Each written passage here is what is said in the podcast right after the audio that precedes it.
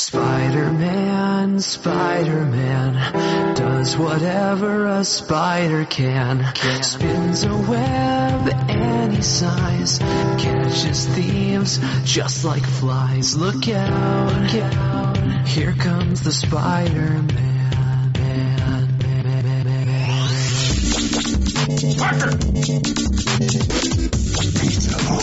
man. This is episode 309 for June 2014. And if you're a fan of the show, please consider helping support the site by going to the front page of the SpidermanCrawlspace.com and look for the tip via PayPal button on the right hand side of the site. That way you can help support the bandwidth costs of the show, which add up every month. Let's get on with the show.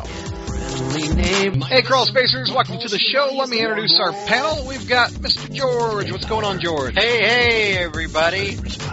Nice.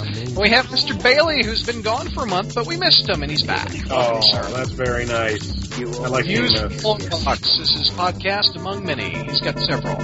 Yeah, I'm, I'm kind of, um, well, I have no life. Let's, let's, let's leave it at that. Don't call it Tales from the Long Box or he'll cut you.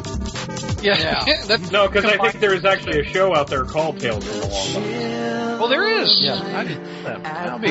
And we have JR. Welcome, JR, from SpideyKicksbutt.com. Uh, I got it. All right, then. We're Glad to JR be had- here.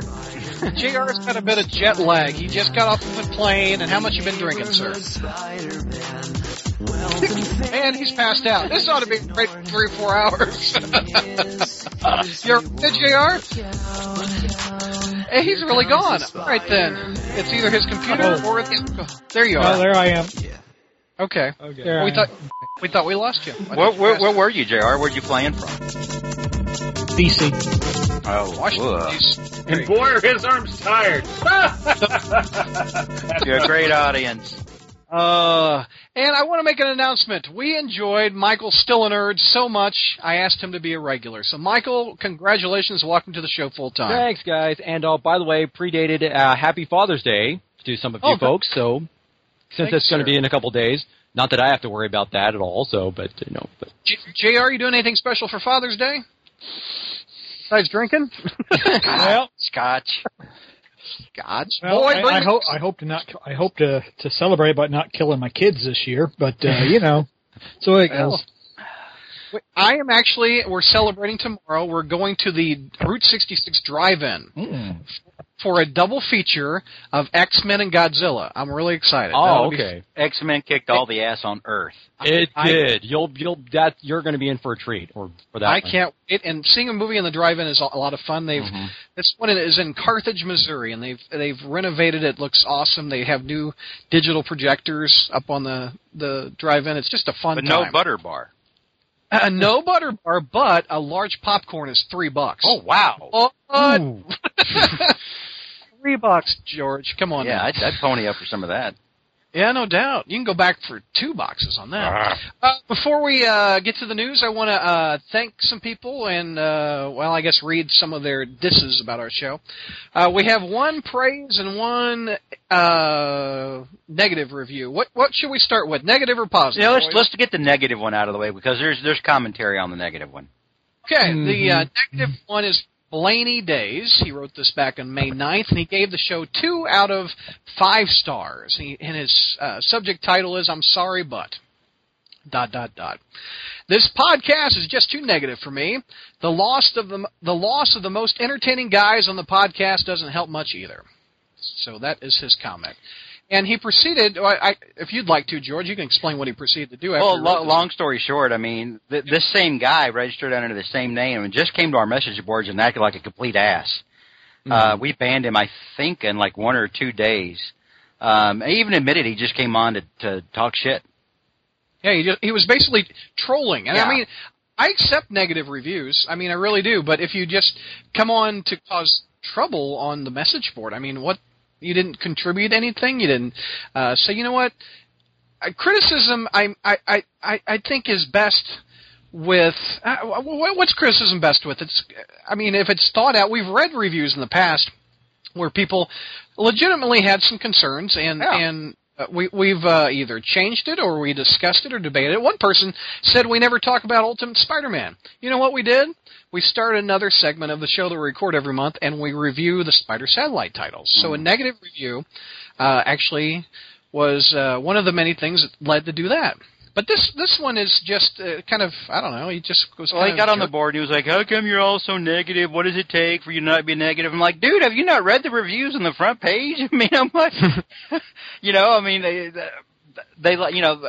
I think actually, still a nerd is given more positive remarks than negative remarks in his. Yeah, I mean, um, well, we'll get we'll get to that into um, some of the other stuff and everything. But yeah, Yeah, I tried I mean- to, you know, yeah, we've been saying good things about all you know a lot of the other books that we're covering. It's like it, it- people just focus on what they want to focus on. Mhm. Bottom line, Yeah. and this guy wanted to focus on being a complete dick. yeah. Ba- Bailey, do, what, do you do you ever get negative reviews on your podcast, or and how do you deal with them? Um. Well, my I, I was about to swear, but I decided against it. I have gotten criticisms, uh, and basically, the the only really big negative one that I can really remember is somebody was just like, "You guys aren't weekly anymore, so I'm out of here." It's just like, really, you get this, you get this for free. I'm taking time out of my life, and and and, and I don't say that as like, oh, I'm doing something so special. It's not that at all. It's just you know we do this for fun. I mean, Yes. writing reviews, doing podcasts, you know, hosting a website, you know, all that kind of stuff. You know, we do it for fun. And to be fair, this show can get a little rough on the creative and editorial staff, uh, and the site can too. That's uh, that's just that's just a fact. But at the same time, I think that you know, unlike certain major news outlets, you know, we are kind of fair and balanced, and where for every you know this book sucks, there is a review or somebody saying you know, no, this is why I like it. You're going to have that with a character that's been around for over 50 years at this point, that has gone through so many permutations, that you know, and and, and having people that are still pissed off about you know, one more day, brand new day, omit. That loved Superior Spider-Man, that hated Superior Spider-Man, that want to talk about the movies, that hate the movies. You know, all of that's Yeah. there, and you're going to have that kind of you know that kind of mix in there. I think since you know coming, you know, the, since the other guy's leaving, and I'm not dissing them or anything like that. That's not my point. But just in my experience of being back on the show, we have been mostly positive about these books. We, you know, mm-hmm. we, we still have certain pro. Some, some of us still have certain problems with certain aspects of Spider-Man and how Marvel is treating him.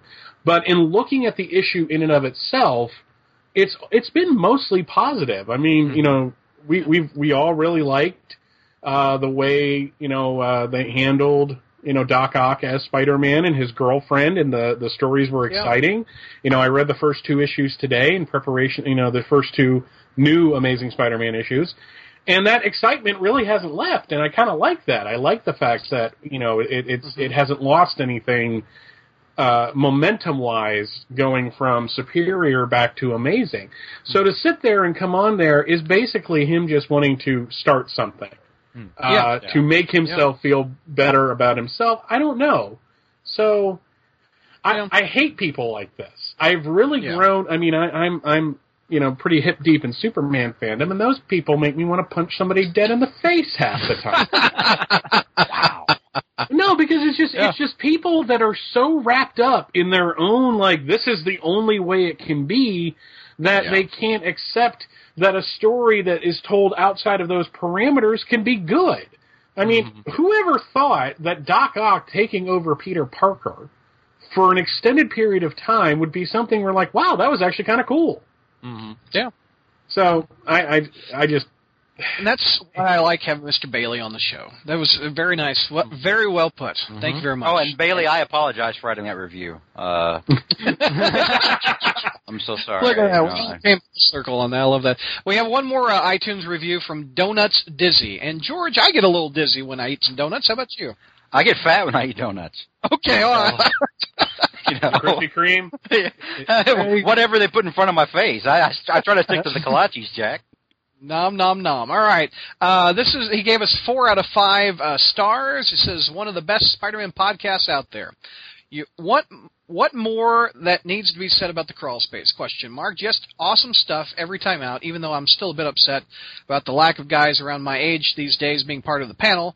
However, I love the passion that Jr. and George and Brad bring to the character. I must salute you two for still having interest in the character despite the lacklusterness of the past two decades. Other than that, I love it. Wish there were more guys in their 20s to be part of the panel, but I digress. As such, continue the great work with Spider History.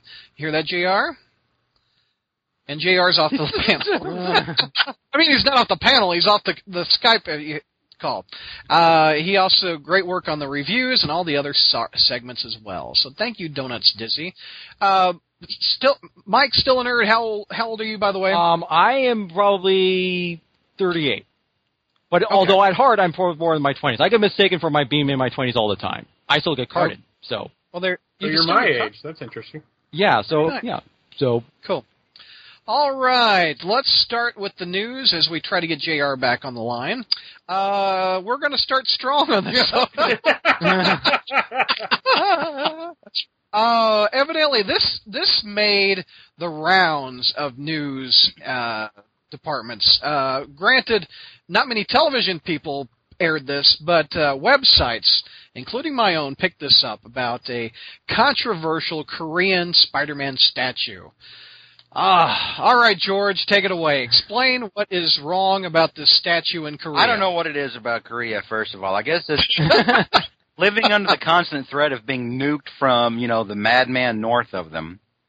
Yeah. I guess I guess living in that kind of shadow it does something to a people. I don't know, but uh, the artist, the South Korean artist, uh, created a statue to go Wait, wait, on a mall. What's his name? What's his name? His, I love his name is You Suck You. Literally, the man's name is Yoon Suck You. I I just love that. All right, Okay. so first of all, the the pose is very weird. Yes. Normally, if you're going to put Spidey on a wall, you're putting Spidey on a you know like a wall, and he's like he like he's climbing up it.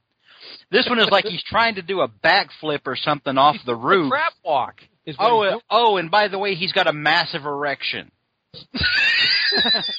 and when I say massive, I'm not talking like like it looks like it like something you buy at Subway. I'm talking like a tent pole. I'm talking about you put a tarp on this and you that's what protects you from the rain while you're outdoors deer hunting. And it's far up on the building of the mall, so evidently it took a year for people to notice this. Yeah, so I mean I, I don't know how they can. I mean there's got to be birds perching up there. Well, well, the thing is, though, I mean, wasn't there also a photo of a guy who's kind of like rope climbing? He's using it, using the package as an anchor point. Yeah, somebody That- somebody well no, that was like Photoshop. I saw was- that. Oh, yeah. that was Photoshop. Oh, okay. But the I was- artist 'cause I thought- reacted. You know, people people started saying, "Hey, dude, what's up with the spider dong?" Why? I, I, and this is Korea, dude. I mean, they're not Yeah. they're not like we are here. They're you know, I mean, they're you know, the, these are the, these are a, lo- a more lax uh, people. I think I've seen a lot of like Korean stuff on the YouTubes, and it's pretty it's pretty out there. Mm-hmm. What's kind of scary is it's over a playground. Yeah, a there's rest- kids playing under the shadow of the spider dong. you know, and so so people got upset about this, and they're like, "Hey, Yeah. we like this mall, we like this uh, shopping opportunity. Maybe not so much the giant spider dong. Maybe maybe that needs to go." And the artist responded, and the artist said, "I am the artist who made this piece." My reason for it was that I wanted to apply the natural physical phenomenon to a superhero and have it depict what's natural in the morning without lies and superficialness in a comical way. so this is his statement on Morning Wood, and he uses Spider-Man as the vessel for that message. Yeah.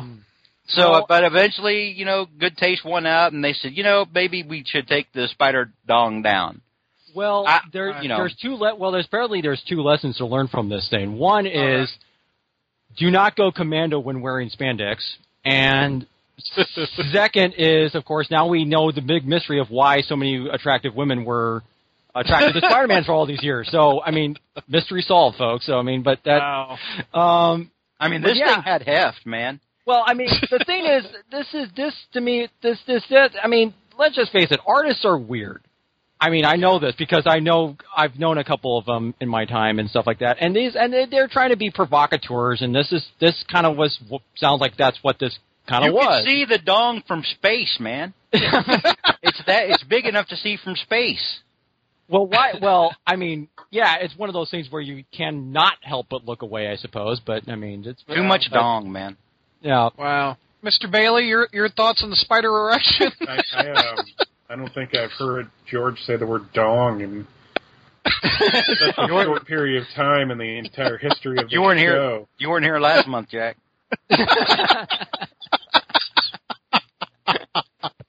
That's true. Go ahead, Bailey. Um, you know, it, it's it's turning into such an old man. I really am like kind of half past give a crap on this. I I really don't understand why this was such a huge deal. Uh, I, I really don't. I, I I think there are other things in the world that are kind of important right now to focus on. Uh, and, and I'm not saying that you know us talking about it is necessarily a bad thing because we're a Spider-Man podcast, so it's it's kind of you know it, it, it's within our wheelhouse. But to have this on kind of major news outlets and, and people like getting all upset over a Spider-Man statue, I, I just don't get it. I really don't. I mean, okay, well, you know, well, I'd like think, think of it this way, Bailey. Like let's let's say you go to a museum, okay? okay. Okay, they got museums there in Atlanta. Let's say you go to like a history museum. You're in Atlanta. There's a statue of George Washington. Maybe he's on a horse. Maybe he's just looking out of the Potomac, and he's got a massive boner. and their explanation you get is because the artist wanted to showcase George Washington's morning wood. See, here's the thing: is I don't understand. We still send kids to the freaking zoo. Have you been to the rhino exhibit? Jesus, I mean, I would. nice, nice how you tied the rhino into the show. Uh, it, was, it was unintentional, but uh, I'll, I'll, I'll take worked. it. Bailey's It keeping works. it spider related. he is. No, I, I just. I, I'm I'm sorry. I, I have no I have no snarky comment that is funny Why enough to keep up with the- what George was talking. why did the artist do this? I mean, why did he want Artists to? like to dong. get Because, like I attention? said, it's these artists are provocateurs. That's they. he got it. He yeah, got it. Well, I mission mean, accomplished, it- I guess. So Look, there is a difference between all right, hey webheads, we're back on the show, and somebody put up a Spider-Man statue in North Korea is one thing, but hey webheads, we're back on the show, and somebody put up with a put up a Spider-Man statue in North Korea in in South Korea, and oh my God, it's got a giant dong. I mean, that's, that's what gets headlines. He was getting attention, Yeah. and we mm-hmm. were feeding It the worked. troll on this one. yep. There you go. JR is back on the line just in time to talk about this hard news story. Uh, God, almighty JR. damn. JR, what is your two cents on the Korean Spider-Man statue? Oh, that was such a good build-up. JR. such a good pitch for him to knock it out of the park, and it failed. JR, it says you're online with us. Are you not online with us? Uh, apparently, I am now. I don't know what the heck. There you are. There you are. Okay, know. hold on. Let me do it again. JR, what is your take on this hard news story? Well, I don't know if it would, I would call it a hard news story. It actually seems kind of limp to me, to be honest. It's made of plaster, there, man. there, there's not a whole. Oh, damn you, Skype.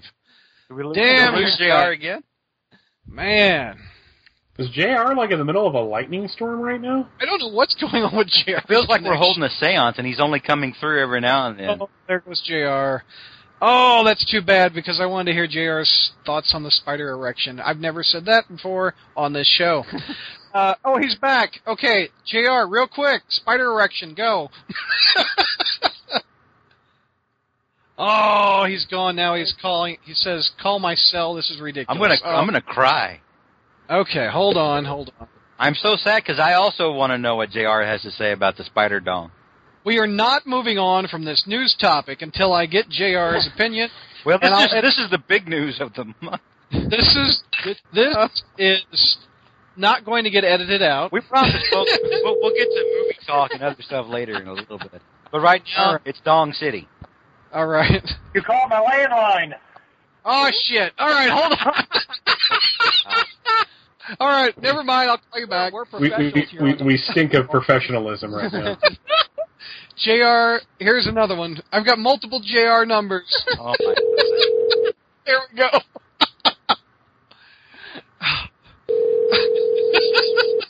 all to all to figure out what all the comments about a spider package. That's pretty much it. Yeah. You know what's funny? Kathy Garver is right above his phone number in my Skype list. Wouldn't that be funny if we got her on the phone? No, I thought James was going to answer the phone. He was like, real quick, talk about the spider dong. Jr. Do I have you? Yes, you have me. Oh, good. Okay, okay. Third time's a charm. J- uh, Jr. What do you think of this hard news story? Well, it seems a little limp to me. There's not a whole lot of meat to it. It's awfully short on facts. Uh, God almighty. you know, I I just uh, you know I don't know. There's just uh, th- this artist seems to have a whole lot of balls in the air or whatever. He's trying to get attention. He's trying to, you know, do a lot of other things as well. And uh, you know, it's, it's uh, I'm I'm sorry I'm distracted, but I've got my sack lunch here, you know, and I'm trying to grab onto my my sack here, and uh, you know, so uh, you know. Well, I, I, I, I, you know, gee, I, George did such a good job of that segment. You know, I, I really hope I haven't stuck one in it. You know what I mean? Uh, but, uh, you know, because that would really, that would really blow if that happened. Uh, but, uh, Was that not worth it, listeners? Oh my God! That's See, the greatest see thing I've this is this is why I really didn't put much effort into it because I knew that Jr. was going to come in and knock that one out of the park. I hate to his ask if he's having sausage for his. Uh, It's- Oh my It's the greatest thing I've heard on the show, and it's the saddest moment of the show. Yep. At the same time. It's like we we've hit a, a, a high in one area, yet we've we've hit a, a valley. We're also really time. at rock bottom at this point. Like, well, we well we can only go from up up here, you know. Oh, oh, go on. Oh. yeah, this, we this can only segment, get out this, from here. Is that what you're saying? What? yeah, this segment's getting a little hair on it. We better, we probably better punt it, you know. So, Hey, what what would be a good follow up news item for this? Uh, Bailey, I think you've got this one. How to make a spider bra. Evidently, this is on the internet. Tell me a bit about how do you make a Spider-Man bra? So I, I, I- I think it's I think it's very safe to say that this video Yeah. um, is popular uh, because of the assets of the uh, of the host. I, you know, yeah. I, I guess there was an unanswered question out there, and that is, how do you make a spider bra? And on and on one hand, you know, I could sit here and make fun of it, and say it's all about boobs and you know, blah blah blah, kind of salacious, maybe a little inappropriate and all that. But you know what? Convention season's right around the corner. Yes. Yeah. And you know, if you're not going to cosplay, but you want to do something, this is actually kind of cool. I It's it's very Pinteresty, I think. yeah, I mean, you know, you could say it's it's all about boobs, and, and it's really hard to get away from something that is a bra that is that Yeah. is also about. I mean, bras are, are, are meant to contain the, the sweater puppies, as I, I've heard them called. uh, Wow. This show is so dirty, Uh, yet so fun. um, well, it, it, it's it's better than one uh, local uh, radio host who's recently retired. They used to call them fun bags, but Ah. Oh my lord. Uh, oh, Neal Boortz, I miss you. Uh, no, but but you know, in in, in kind of watching the video, it's it's actually kind of interesting. I mean, you It know, is. You know, we could be accused of, and, and we're kind of poking fun of it, and, and, and you know, we've. I, I think again, like the word dong, I think the, we've said the word boobs more time uh, per you know thirty second segment. Uh, Hmm. on this show than any other episode. But seriously, I mean, if you if you're out there and you know if someone's out there who's really actually kind of interested in this kind of thing and costuming on all Yeah. levels is actually kind of an interesting hobby to me. It's I, I can't sew to save my life, but my wife likes to put costumes together, and this. I don't know if this is something specifically she would want to see, but you know, if somebody was like putting together like a black cat outfit or a Zatanna outfit or some kind of thing, you know, this is actually kind of neat. So I, I almost wish I, I would have had enough time, and unfortunately, I didn't to actually have my wife watch it to see if it's you know something that's actually kind of you know on a craft level, something that's you know kind of you know that's Uh, Well, basically, because I watched it 74 times, and uh, At least that's what YouTube tells me. I added to the click views. Basically, what you do is you take a white push-up bra, is what she says, Mm-hmm. and uh, you you basically get some markers, and Well, they you. can't, it's not just any old markers. You have to get like um, fabric markers for this thing. oh, okay. Yeah, it because needs it specifically specific says like that. Yeah. So uh, basically, because this is an audio show, basically what the bra is on each boob is Spider-Man's eyes. Mm-hmm. And uh, around the eyes is of course the mask and sh- the, the Angie who is uh, does a very good job Yes. on Yes, it does. the screen is screen team is that what she's with anyway I, I've watched several videos and th- and her and her boyfriend or I think husband is actually pretty creative and they do a very good job and uh, if you want to see the sp- how to make a spider bra I put it up on the front page or go to the search bar it'll probably be down off the front page by now The only real problem with this is that you know, with some women, it's like, hey, help, hey, pal, eyes up here, and but they're right in front of me. I mean, it's just you know, the eyes are Yeah. right Yeah. yeah any thoughts on the spider bra Uh, I think we better nip this one in the bud. JR is That's what this show is going to be like the entire time. Now we've set the tone. So You yeah, know, we set that bar pretty low, Oh. and yeah. Um, we are going to stay there. oh, this has not been honorable.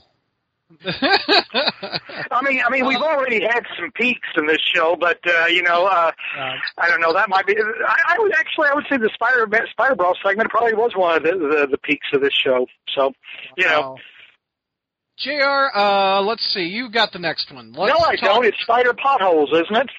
I'm taking it out of order. I'm taking. Oh. I'm going out of order because Oh, well, already done one. Well, excuse me.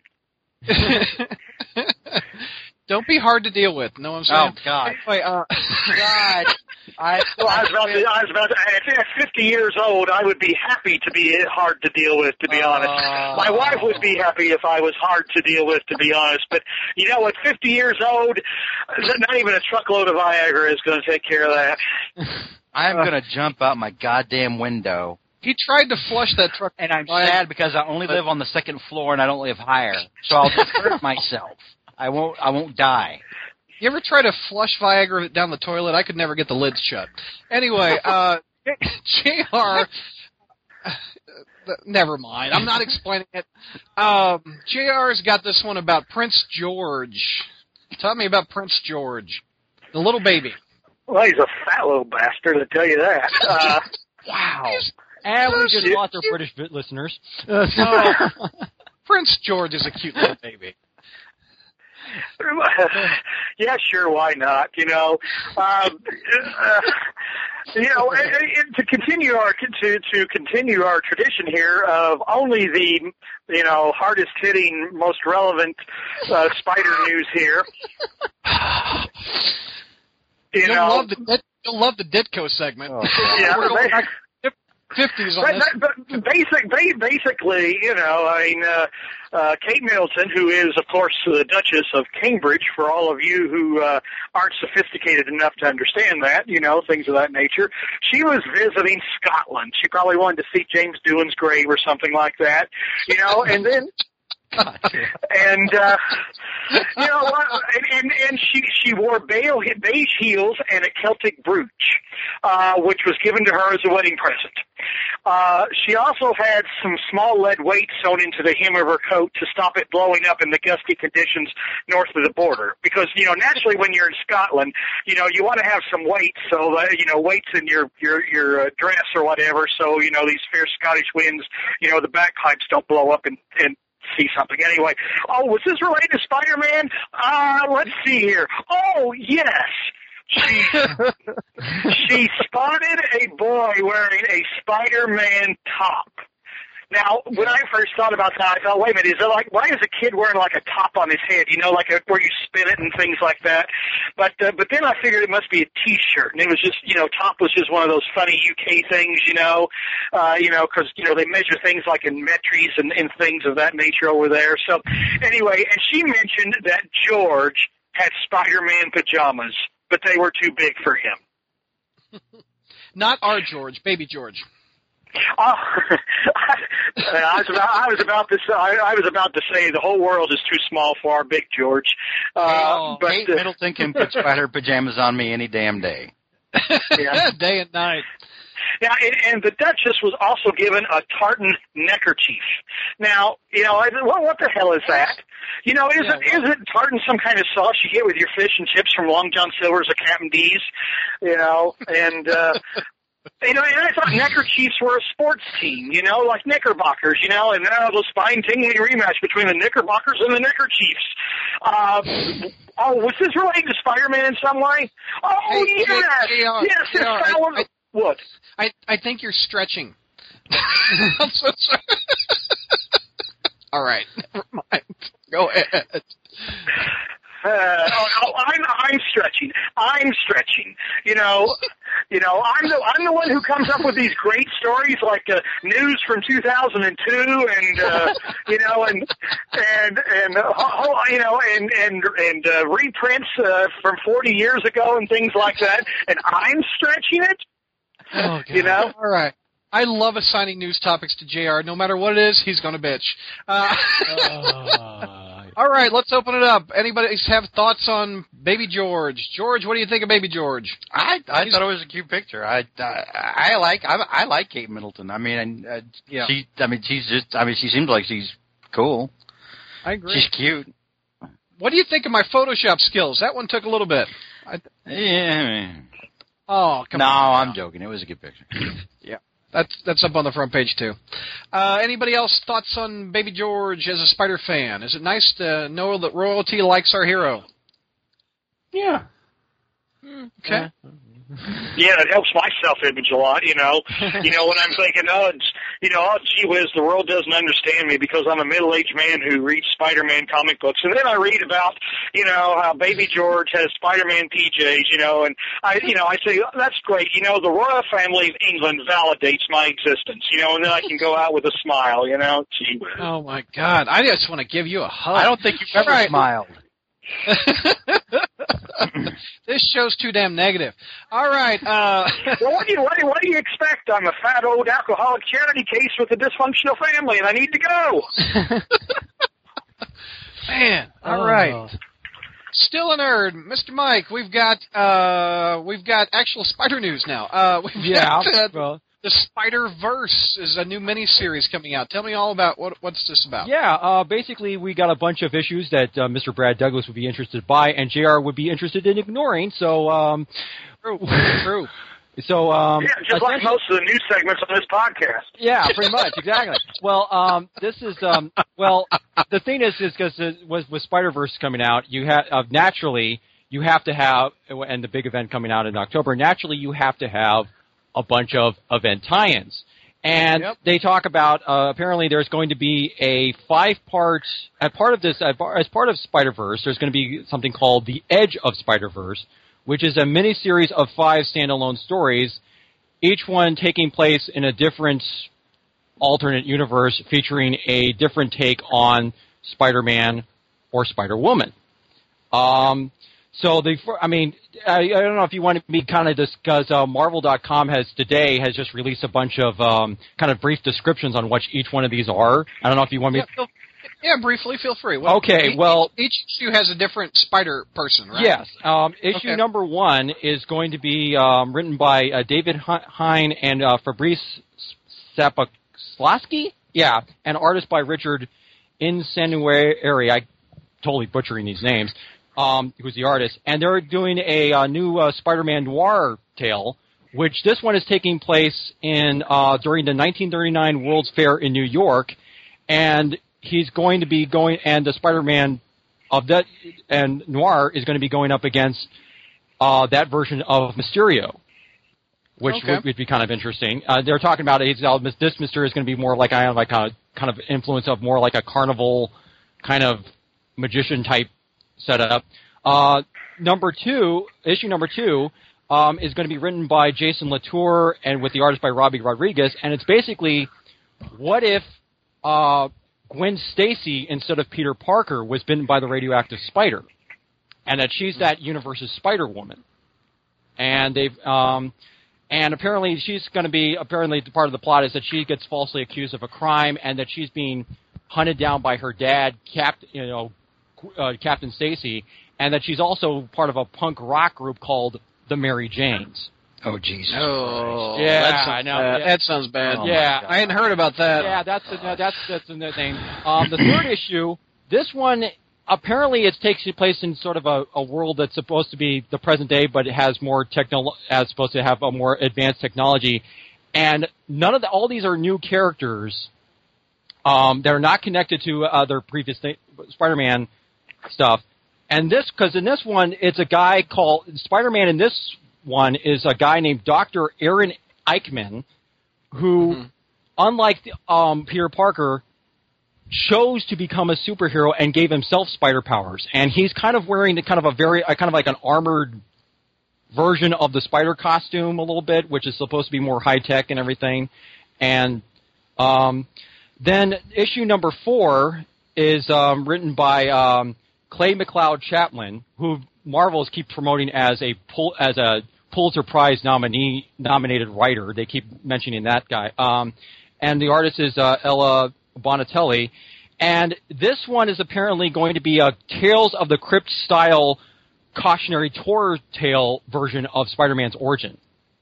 And like he's, uh, he's saying, his inspiration is like is um like I was a teen, uh, the 1950s movie I was a teenage werewolf, and that his the Okay. basic question is, oh, what would and apparently this guy, uh, the the Spider-Man in this one is a guy named Patton Parnell, who is apparently is a combination, a derivative of Patton Oswalt and Chris Parnell, that they took those two names together, and the basic premise is that this guy is supposed to be kind of a so much so much sociopath, and it's basically the question they're going to be asking about this is like, what would Peter Parker not do? And so, What what what does Patton Oswalt have to do with anything? well, that's the name he chose fan.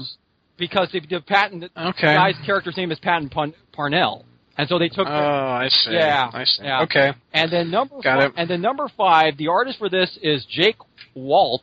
I think he does the um, the new Miss Marvel series, and the writer is Gerard Way, who yes, that is the lead si- the lead the former lead singer of My Chemical Romance, who's actually done some comic book work in the past with uh, Umbrella Academy, and this one is a little offbeat to say the least.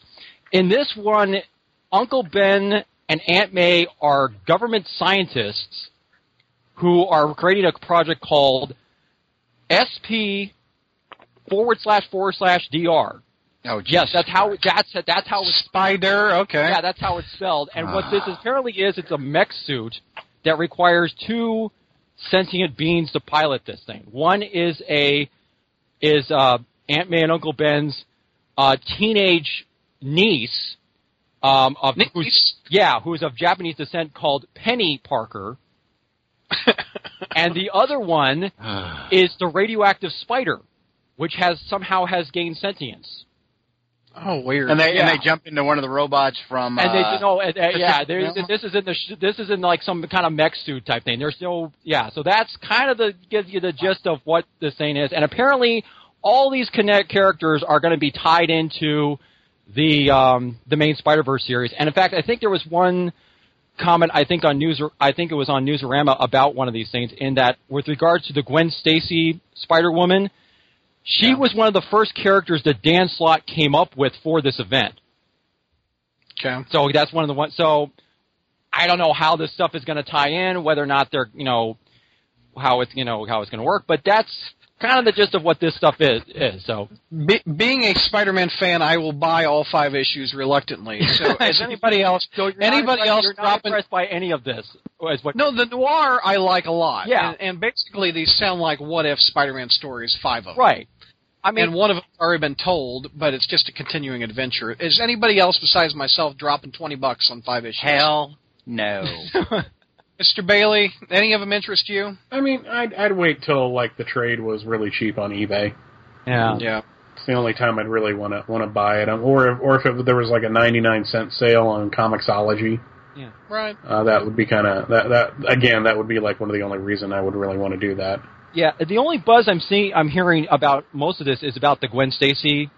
Um, Right. character. I mean, uh, I've seen some of on me- various message boards and on various sites, and they're kind of all kind of Like they're commenting about how their costume that she's wearing about. The, the noir one I didn't read originally because Mhm. it just didn't interest me, and then I played the Shattered Dimension, business game, right? and I loved that character in the Mhm. video game. It made me go get the trades. Right. Uh, so, um, are you going to pick it up? By the way, Um, I'm kind of gonna wait and see on some of these. Oh. I mean, it, these are just kind of because, I mean, some of these guys. I mean, like the um, I some of these stuff. I mean, just basic basic descriptions. They do sound. Some of them just sound really offbeat kind of stuff. But like you said, they are kind of what ifs mainly. And the only thing about this that I have of kind of misgivings about the whole. I mean, and Marsley also, with regard to the whole Spider Verse event, I'm kind of a little bit adverse about this because you're having so many different Spider-Man and Spider-Women. Whether or not this is kind of, you know, kind of diluting Spider-Man as a character or somewhat a little bit. If you're having so many knockoffs, essentially. Well, we've already got symbiotes. We've already got clones. Now we've Yeah, got I know, other that- crap. I, I remember the time when there was one Spider-Man and it was awesome. Yeah, I mean, that, yeah, exactly. it just seems like it. You're, you're. I mean, but then again, considering how we there was the free one of the free comic book day tie-ins of this thing. Um, yeah, the the 1602 Spider-Man gets got killed. Yeah. So maybe Yeah. that's what, exactly what this is supposed to going to be doing. Is they're going to okay, we're going to kill a bunch of these Spider-Man Spider-Women of different universes, and then kind of sort of narrow the field down to the probably the ooh, probably the more popular ones or something. So Jr. Should I even ask? I think I'd rather gargle Drano. yeah, see, see? Jr. saving his twenty bucks. Yeah. He's going to go buy some. Okay, Drano. okay, okay. Wait, wait, wait, wait, wait, wait. Let me, Yeah. let me back that one up a second. Okay. Okay, I could read a story, or I could ingest dangerous chemicals. That He's must- going for the chemicals, sir. I, I that that's impressive. God, that my hats off to you, sir. Well, Uh, I've been I've been ingesting a whole lot of things over the last 25 years just to. Uh, Bailey's got this next one. We're going to talk about sales numbers. Uh, Amazing Spider-Man One sold a hell of a lot of copies. Yeah, as will come a shock to no one, given the uh, promotion that Marvel was uh, putting through this. Uh, uh, sales to comic book stores on Amazing Spider-Man number one in April came to five hundred thirty-two thousand five hundred eighty-six dollars. There is a uh, there is an unsubstantiated rumor that Jim Lee called Marvel when that number uh, popped out and said, "Remember when I sold you eight million do- eight million copies uh, for one book, bitches," and then hung up. But again, that is completely unsubstantiated. Uh, appar- Nice. apparently, this puts the total dollars generated by this title of over 3.19 million. Now, here's the thing: how many of those sold? Yeah, that's Yeah, the, that's, that's the the question. big Because question. those are all dealer orders essentially. They're Yeah. not necessarily sales. I mean, how many Amazing Spider-Man number ones are going to be sitting in 50 cent boxes in a couple of months? It's Be- a six dollar comic too. Yeah. So now, on one one hand, if a store sold out, well, good on them because a six dollar price tag puts a lot of money in their pocket. And I'm, you know, I'm I'm glad when any comic is selling these kind of numbers. But the fact of the matter is, it's it didn't sell that. It didn't get ordered because of that. Because of you know people were genuinely interested in it. Marvel ran a promotion where basically the more copies you ordered, you could get your own variant cover.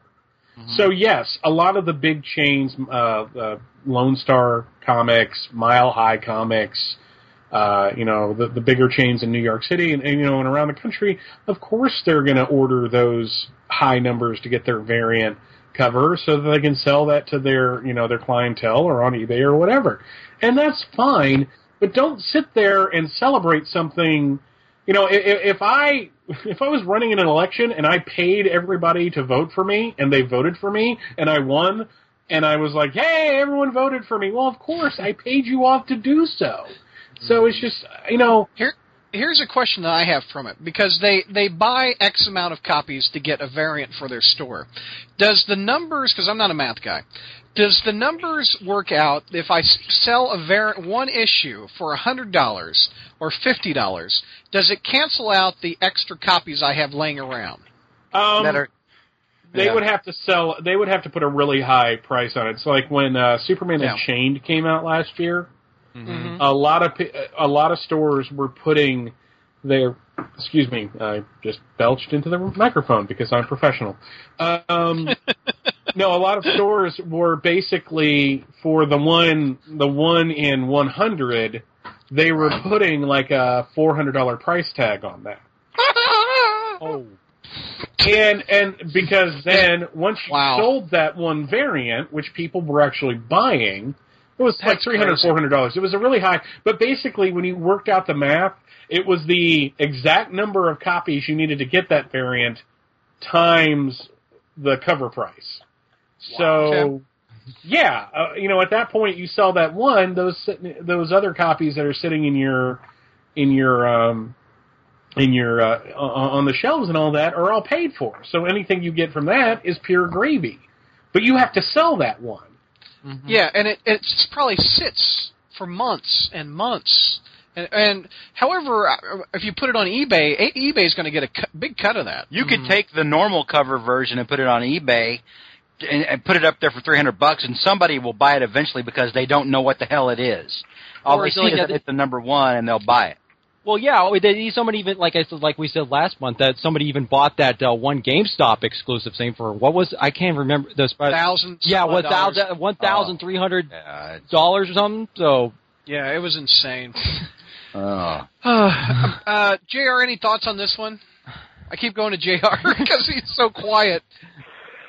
Uh, any thoughts on that one? Uh, I, I, well, it didn't sell as much as the Obama issue. yeah, that's true. Yeah, Well, Well, the Obama Oh, yeah, issue, yeah. though, yeah. you, you had non-comic fans buying that what, one. what do you think Yeah. of the, these people, Jr. That spend th- for three, four, five hundred dollars on one variant? I mean, why is it worth something to them? Well, I don't know. Talk to their therapist because obviously they I- they have to be in, they have to be in ther- they have to be in therapy or whatever to be doing things like that. So talk to their therapist. I That's mean, just there's absolutely 50, nuts. there's fifty some odd variants of this book, if not more. I mean, I, I, I going over more than fifty dollars is too much for me. You'd pay fifty dollars for one of those variants? No, No, I just think, think- that would be that would be my like what the only variant that I would consider dropping fifty dollars or less on would be the Steve Ditko um, Amazing Spy- what um, Amazing Spider-Man seven hundred variant. And I, I asked, that one goes for several hundred dollars because I've looked on eBay trying to buy that one. I'm like, I am not dropping two hundred dollars on that. It's not worth it to me. I just oh, I don't understand the mindset why it is worth something to. I would have paid five ninety nine and not one goddamn penny more. Bailey, any thoughts on the mindset of collectors dropping? Well, they must have obviously more disposable money than we do. Well, yeah, I mean, Yeah. like I, I think I've said this on previous episodes. There are there are certain variants that I will look for. Yeah. Uh, I usually don't try to pay too much for them. Uh, like when, when I mentioned Superman Unchained, there was several variants of the in the first five issues that were done by artists that were around when I was first starting to collect Superman. So obviously, you know, I'd be kind of interested in in that variant. And to be fair, I never paid more than ten dollars, but that was me wanting that specific thing.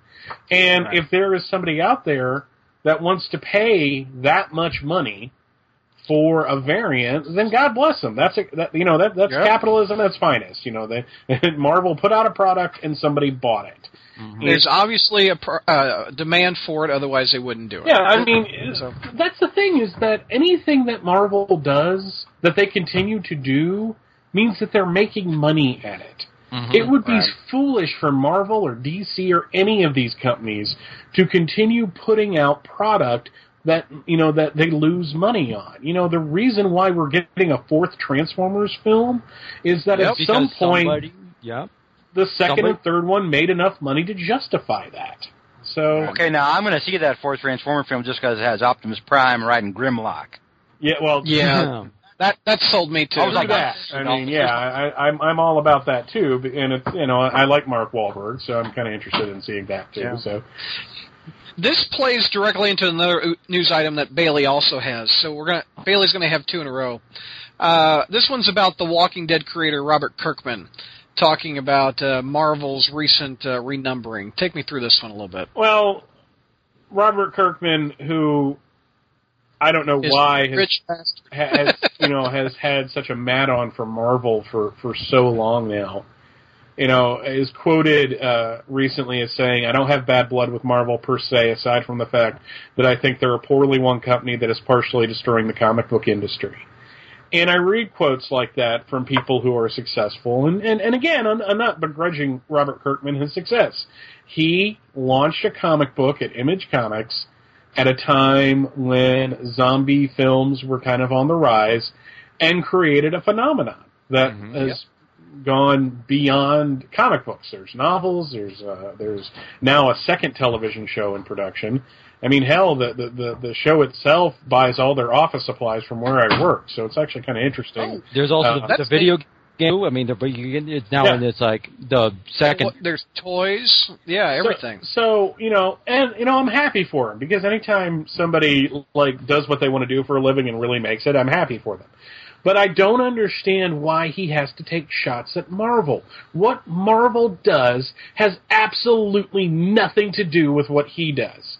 The people buying Walking Dead, yes, there's a lot of comic book fans, but he's also getting people from the outside coming in and checking it out. And as long as that sells, Image is going to keep kicking out Walking Dead issues. So to sit there and shots at Marvel, it just makes him look like an asshole.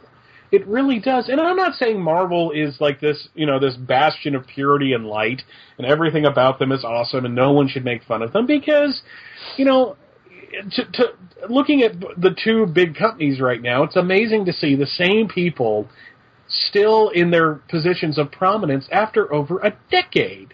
I mean that it didn't happen that way. Roger Stern wasn't on Avengers, you know, in 1995. You know, is it, mm-hmm. so. You know, it, it's int- I don't see where his problem is. I mean, it's not like you know everybody from Marvel gets up once a day and goes, "God, you shouldn't really buy Walking Dead. It sucks." So for him to do this is just him being, you know, well, I am a successful, you know, you know, independent creator, so I can I can say things against the big bad evil corporate entities. And you know what? He he started at Marvel. I mean, mm-hmm. yes, he worked a lot of independent stuff, but Marvel Zombies was one of the things that put him on the map. Yep. And mm-hmm. and and you know he wrote the the Marvel the Marvel team up title. He wrote he did a pretty piss poor run on Captain America. In all honesty, I really did. I would agree. His Ant Man though was good. And Ant Man, and so oh, yeah. you know you know like a couple years ago he got up. He goes, you know what you should do? You should you should just start out doing your own book because that's how you become successful. Really. Really tell that to all the webcomic creators that are desperately trying to get people to buy their trade paperbacks. Mhm. No, The, you, uh, you you start at the big companies and then you branch off on own. That's how it works.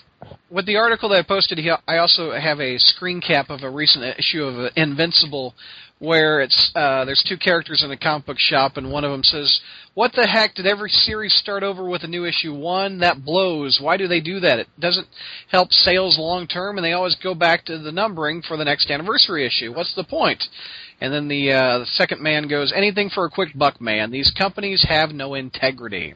What do you think of his slam of the companies not having integrity by renumbering, Mr. Bailey? I mean, I I don't like it, but you know, Yeah. obviously it sells. So why? Again, Yep. if it didn't sell, they would stop doing it. You know, you you can't you can't blame a company in a dying industry for doing what they sh- what they have to do to make money. Yeah. I mean, they, they wouldn't do it if it didn't sell. Hence, 532,000 issues pre-ordered, etc. Let's open it up to the panel. What do you guys think of this, Mr. Kirkman's thoughts?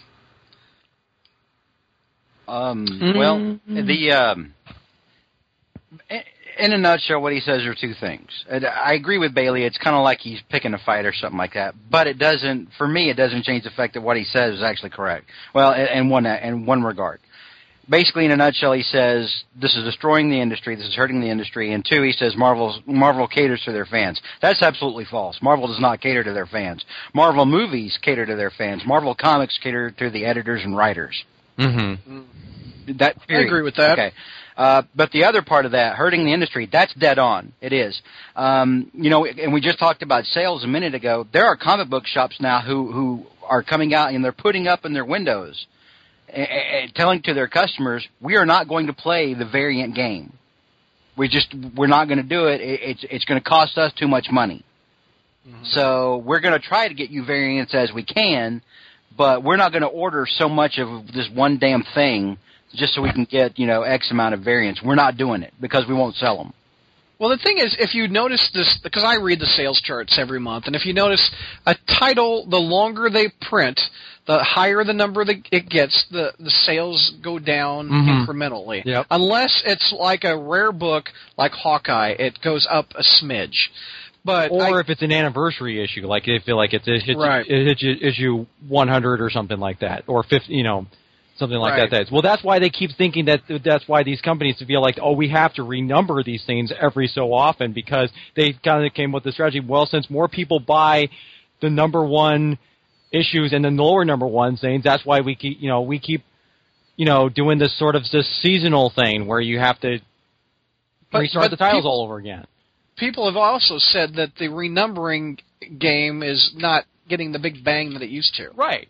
Because I mean, people are kind of getting. I think some buyers are kind of getting wise to the kind of the act here. They kind of realize they, Yeah. they're kind of knowing that oh, you're just doing this just to try to, you know, get us to get to buy more comics again, and you're just kind of and, I mean, it gets to a point where okay, how many number how many number ones are there? Like and and it, I, it's also like for also the cat. I'm not sure how it's going to help the casual fan either because you're going to do a point where where do I actually where do I actually start? I mean, because you've got this number one here and this number one there. Like which one, you know? So You got a one, you got, you got a one, you got a one point one. right, Yeah. You know, you Yeah. got uh, who, who gives a crap?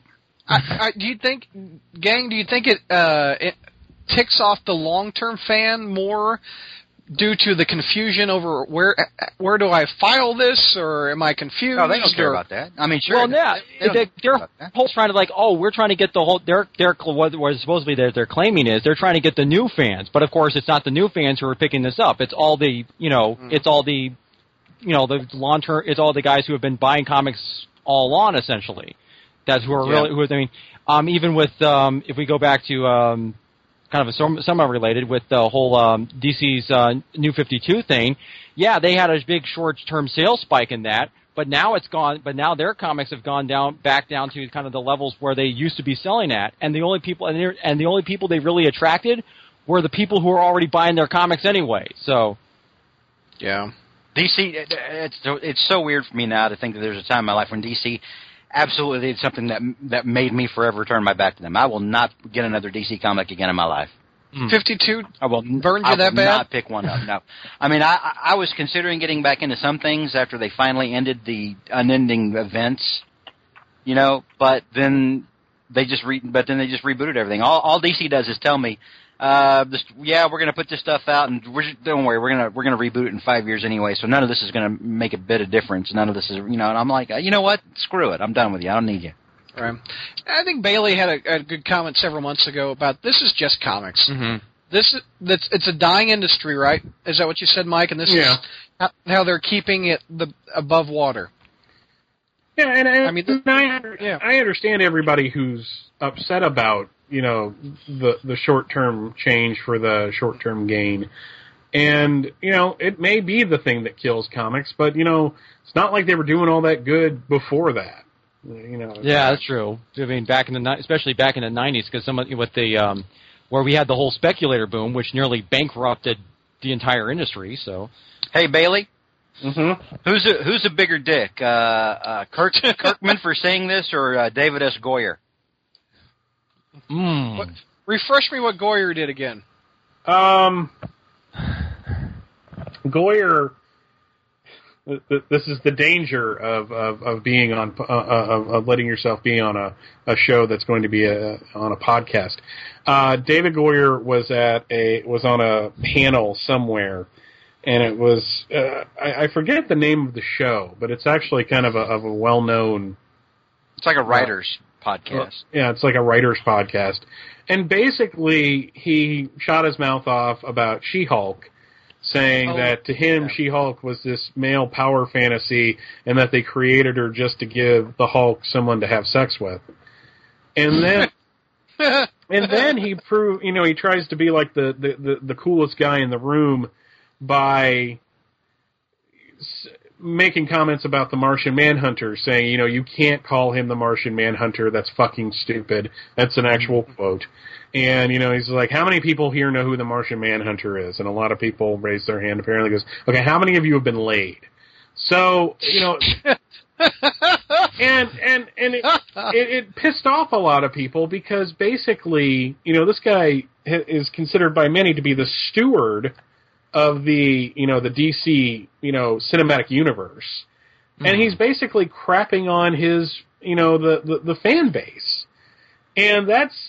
I gotta admit, I, I was a little put off by it, and, I, and I'll never forget. I, I have a very good friend who um, lo- loves the Martian Manhunter, who who was basically willing to put himself out there as the guy that would make up for any of the other guys in the room that weren't getting laid.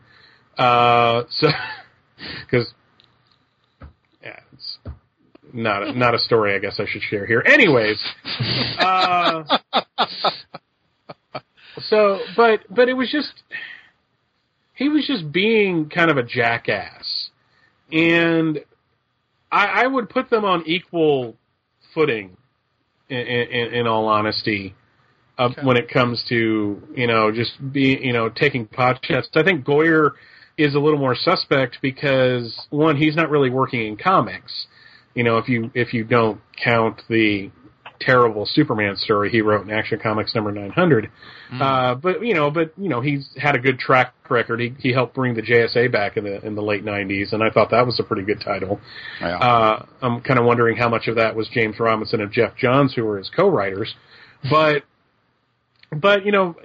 To to sit there and basically even even if it's a panel, even if he didn't think it was being recorded, that's a crappy thing to say to people that are fans of something.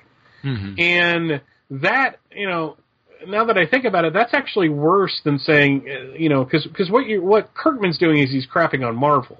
Mm-hmm. Kirkman is ostensibly standing up for the little guy. You know, mm. he's standing up for the comic book fan that he feels is being maligned by Marvel Comics. Goyer was basically saying, you know, er, you know, like all that other stuff is just stupid, and I can make it cool, and you can't, and you know, the Hulk wants to have sex with She-Hulk, which, uh, and and and uh, one person that I saw online was like, well, obviously he was joking.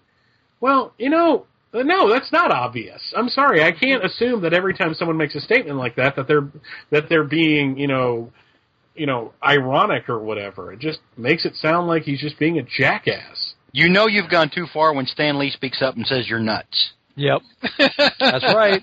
One of the Very rare times I've ever actually seen him say negative stuff about anybody, about anything too, which was uh, Yeah. Let's move on to some other news items. Uh, I've been wanting to hit this one up since I saw it this morning uh, with George. Uh, it's it's about a Spider-Man costume from the 1950s that possibly Steve Ditko was inspired by. Tell me about this one, George. Or, or as we're calling it, uh, the new Ditko News segment. because for, uh, every month now we've got some kind of new Ditko thing. I, f- I, I am a fan of Ditko, and I'm also in the Facebook fan group of Ditko News, and this was posted there today, and I'm like, it blew my mind, and it blew your mind. So basically, uh, in 1958, there was Yeah. a costume. And Jr., you may remember this. You were back in college. Um, Oh yeah. oh yeah.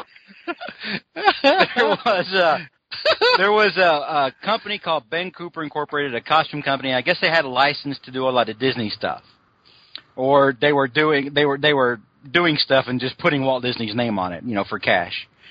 And um, so one of these things was a Spider Man without a hyphen, and it's got a suit covered in webbing, and there's spider symbols on it, and there's e- the face even actually does resemble what we would later be, you know, come to know as Spider Man. Yep. And Brad, Brad texted me this and says, "Dude, look at this real quick." After, right after he put it up, and I did not, and I texted him back, said, "Dude, this, this is compelling." Mm-hmm. I mean, if I was, if if I'm in a jury and I'm having to say, you know, was was something infringed here, I'd be like, "Yeah, I can kind of see that." Yep. Um, now, of Yeah, course, but remember, George, this is the same guy who found a picture of an old dude at a party and said it's Steve Ditko. Yeah, but here, no, yes, but here, this is Brad finding something that somebody else found. somebody, somebody else, somebody competent actually did the legwork on this. You know, for half a second, I think I was going to get a George compliment, but then he just pulled the football under me like Lucy. But it, it makes me think. Clearly, Disney's course of action here is to sue itself, because that's how that's how we do it here in America now. Well, I mean, it, it, it I, I can see. I mean, well, however, the, when I was I was thinking about this today, I mean, if you're assigned a character named Spider-Man, of course there's going to be webs on the costume, right? Mm-hmm. I don't know, or there's maybe just a big spider on there. Or or the original spider, there was actually a pulp hero who didn't have anything spider related at all. Nope. Well, I think he just had a cape or like a long Well, coat he, and a gun. yeah, yeah, the, the, the, the classic fedora uh, trench coat thing with the, you know. with, the, with, with the domino mask and Y- well, I don't know if it was a full mask or not. I'll have to no, look at- actually, wait a minute. Didn't he have a spider on the mask? yeah, I think he did. I think he had I a would spider have- on the mask. Well, I can Who probably knows? look it up real quick, but you know. That's not that important. all right. Wait, I, what do you think, George? Do you think Dit- Ditko saw this? I, I can't say that he didn't. I mean, I, I, Yeah. I can't account for everything that Ditko did. It could be a coincidence. Now, I, I'll tell you this. There's mm-hmm. there's been some stuff that I've thought about doing. I'm like, you know what, this will make a good story, and then somebody does something eerily close to it later on, mm-hmm. or or somebody does something close enough to it that I'm like, dude, if I hadn't known that somebody had done that, and I tried to write a story or something on that, somebody would have said I was copying somebody. So I, I'm not saying there's any sort of sinister motive. I, I you know, maybe maybe Dick Ditko could have seen it. Maybe he didn't. I'm just saying this is compelling enough to me. If I was on a jury, I would say yes. This this was probably lifted. Right. Jr. What's your thoughts? Did you see the video and the costume? What do you think of it? Uh, no, I didn't. I'm trying to pull it up now, and uh, Okay. it's not it's not coming up. But uh, yeah, you, you know, the, the thing is, though, we hear this stuff all the time. You know, I mean, some, oh, somebody must have uh, somebody must have seen this and therefore ripped it off or whatever. And you know, ideas are not uncommon. Uh, and you know, I mean, there was no internet back then. You know, not everybody had a TV. Uh, I mean, I remember those days. You know, like I said, I used to listen to things like Spy Smasher and uh, Little Orphan Annie on the radio and things like that. You know, we sat huddled around waiting for uh, President Roosevelt to come on and tell, give us a progress report on uh, what was on you know the uh, the the progress against the uh, you know the the Japanese and the uh, the Nazis during World War II. You know, I remember I remember all those days, but you know, I mean. You know, who knows what the distribution of this costume was? Who knows if Ditko actually saw it? I mean, who knows? There were You know, and and- ads for this thing though. and we're going 60 years. We're going back 60 years to, you know, to pull something, you know, to pull something up. And, and it's almost like, I don't know what it is with the origin of Spider-Man. Everybody is trying, almost everybody is trying to, you know, find the Rosetta Stone that explains everything. You know, because, uh, you know, because it was so, his, his origins are so convoluted. You know, whose idea was it? Was it Joe Simon? Was it Jack Kirby? Was it Stan Lee? You know, who came up with this? Who came up with this, that? you know, and then it's like, you know, uh, you know, somebody thinks they have the answer, and uh, I, I, I just take all this stuff with a grain of salt. Just all Well, of it. the thing is, the the guy that wrote him has a bad memory. The guy that drew him won't talk. So of course there's going to be speculation. Well, well here's So, the other thing. Yeah. Did Ditko design the costume? Apparently he did. I mean, the way the one okay, the, because one- the one that Kirby looks like drew a cover. right. This is why I always thought Kirby had actually designed the costume. Well, no, because I mean, it was supposedly Kirby had a different look for what Spider-Man was supposed to look like compared to what we have, the one we have now. So there's a thought that maybe that one of the thoughts is that maybe the current Spider the Spider-Man costume that we all know and love was actually designed by Ditko. Yeah. Okay, and that's Because we- fine, but but Yeah. if Ditko spots a costume in 1950 whatever, and then you know six or seven years later draws it, it it's not like you know he was sitting there you know in his apartment with the costume all laid out. It could have been just one of those things where he sees something and subconsciously it just sits there and percolates. And when he's asked to draw a Spider-Man character, you know, Ditko had a masterful sense of design. Probably still does. I haven't seen any new artwork from him lately. Hmm. But, you know, that costume, I still say, is one of the top five greatest costumes ever created. And I think the reason why it's so visually appealing is that it's perfectly symmetrical. Mm-hmm. And there have been studies where people with more symmetrical faces are considered more attractive. You know, when things are kind of even on both sides, that for on some level in our heads is more visually appealing than than other things. And that's what he created in that costume. So why when it went to the black costume it was still perfectly symmetrical. It was the same on both sides. That's true. So it doesn't matter if he copied it or not. You know, Stan Lee and, and, and everyone in the comics was ripping stuff off right and left anyways. I mean, if you look at anything Marvel put out in the 1970s, it was all based on, you know, what was popular at the time. Do you think the mm-hmm. Starjammers came out right after Star Wars did on, you know, on accident? Mm-hmm. The br- the Brood after Alien, yeah. Well, we can even go back even farther. I mean, if you look at the creation, for example, of Superman and Batman, and how those guys, how they were, um, some of those were con- were compiled. I mean, for instance, um, Superman was, um, you know, was Joe when um, Jerry Siegel and Joe um, Shuster uh, created him. I mean, they were inspired by circus strongmen and also diff- taking um, examples from biblical stories and Greek myths and, And, stuff. and, and, and also a novel called The Gladiator. uh, the Gladiator, yeah. Wh- Um, which a- which Jerry Siegel was told to say at one point that he never read because they were kind of worried that the author was going to sue Hmm. them. So Right. you know, I'll be.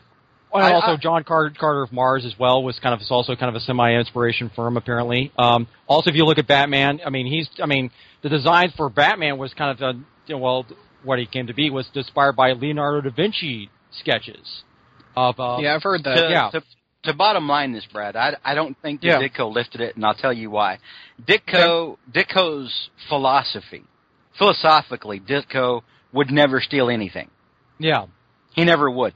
That would, in his mind, that would make him what Ayn Rand called a looter.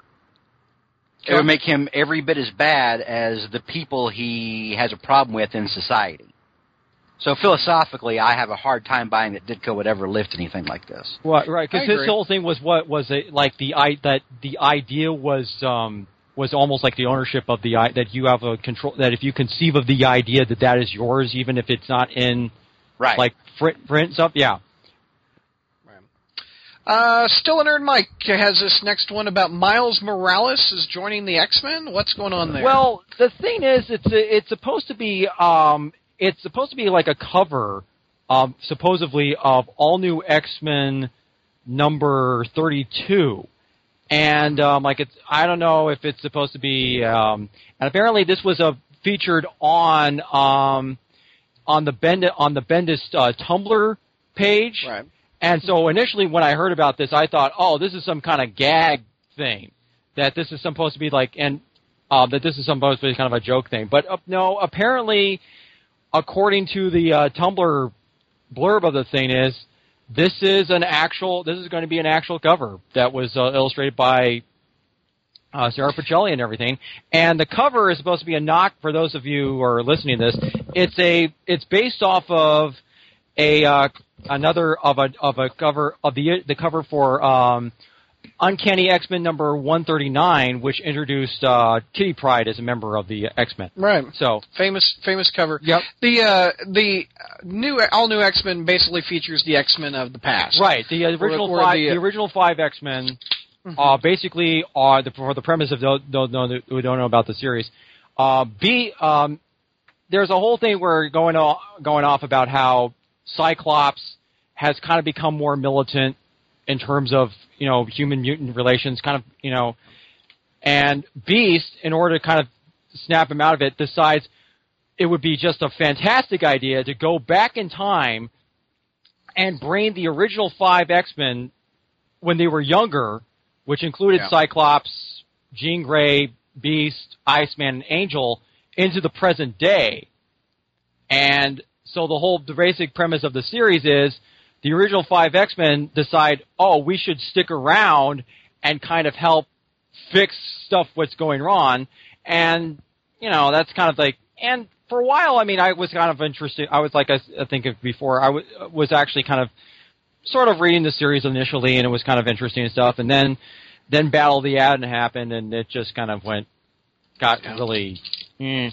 So, but as for terms of uh, having Miles Morales on the cover, I'm kind of think I don't know if this is going to be. I don't think this is going to be connected to Spider Verse or anything because they're not. Because I guess there's the thing is they're not going to have um, Miles Morales Ultimate Spider-Man be part of that. So what I'm guessing this could be either this is going to be sort of like a vari This could be like a variant, or it's going to be similar to the crossover that he did that they did with um Guard with uh, all new X Men did with Guardians of the Galaxy. Which Yeah. so so essentially somehow having the two crossover for like a story for story purposes. Well, it's got to be better than the recent all new Ultimates book if he does yeah. join it with the team. So Yeah. All right, uh, let's see. We've got uh, George. You've got this one. Season three of Ultimate Spider-Man is evidently Webbed Warriors. What's that about? Um, yeah, it, it, it's season three of Ultimate Spider-Man is starting overseas. It's starting over in the UK, not here. Um, and apparently it's going to have an all-new cast, except for Spider-Man. I mean, they they've thrown out Nova, White. Looks like they've thrown out Nova, White Tiger, Iron Fist, Power Man, and um, oh, I guess that's all. And That there was much rejoicing. Well, no, here's the thing. Get them some new No, no, no, no, no, no. Stop, stop, stop. No, no, no. The, they're not the problem with that show. I'll give In you that. fact, Okay, Iron, yeah. Iron Fist is the best goddamn thing about that show. That's true. Yeah, I would. Go okay. The problem with that show is the way they write it, and, Yeah. and bringing in new characters is not going to change anything because they're The still, char- they're still going to have the dumbass, cutesy, chibi cutscenes, Yeah. breaking the true. fourth wall. Mhm. All, they're going to break up stories that could be done straightforward and well otherwise. Um, you know, with just goofy crap. You know, Yeah. and I think about it, and I still, I oh god, I still get so upset sometimes, and I'm like, I swear, all I wanted was was was an equivalent animated universe to what DC had. That's Mm-hmm. one thing where DC absolutely kicked the shit out of Marvel in. Oh, no doubt. Is an animated universe. hmm Marvel just cannot do it. They, it is just it is beyond them. So yeah, but they're calling it Webbed Warriors now because that's what you do, I guess. the characters it looks like that's going to be in the show is Miles Morales, Spider Girl, Noir, Spider-Man 2099. And it looks like a clone. Yeah, Yeah. Uh, Spider Ben. Yeah, boy, that'll make it. That'll that'll pick it up for with me. with the hoodie. Well, it sounds Any- it sounds like they're doing it this. Uh, well, I don't think there's any coincidence if what with um, if this is coming out sort of round around with Spider Verse again, which we get in another bunch of Spider-Man teaming up together, and then you got that. What was it that? Um, did you guys see that thing about the Spider-Man Unlimited mobile game, which is also Yeah. kind of similar premise thing? So I Got No. multiple ca- costumes. I like the premise of this show better than the Amazing Friends. one. I mean, not not the You know- not the classic Amazing Friends. You know, you know what the premise I Amazing like, Brad, is the one where there's just one Spider-Man because he's strong enough to carry his own damn show. Mm-hmm. Mm-hmm. Well, I, okay, but this thing is a uh, train wreck most of the time. However, you've given multiple good reviews. Uh, but I like the idea of seeing Mayday Parker in it. I like the idea of Miles in it. I like the idea of Miguel in it.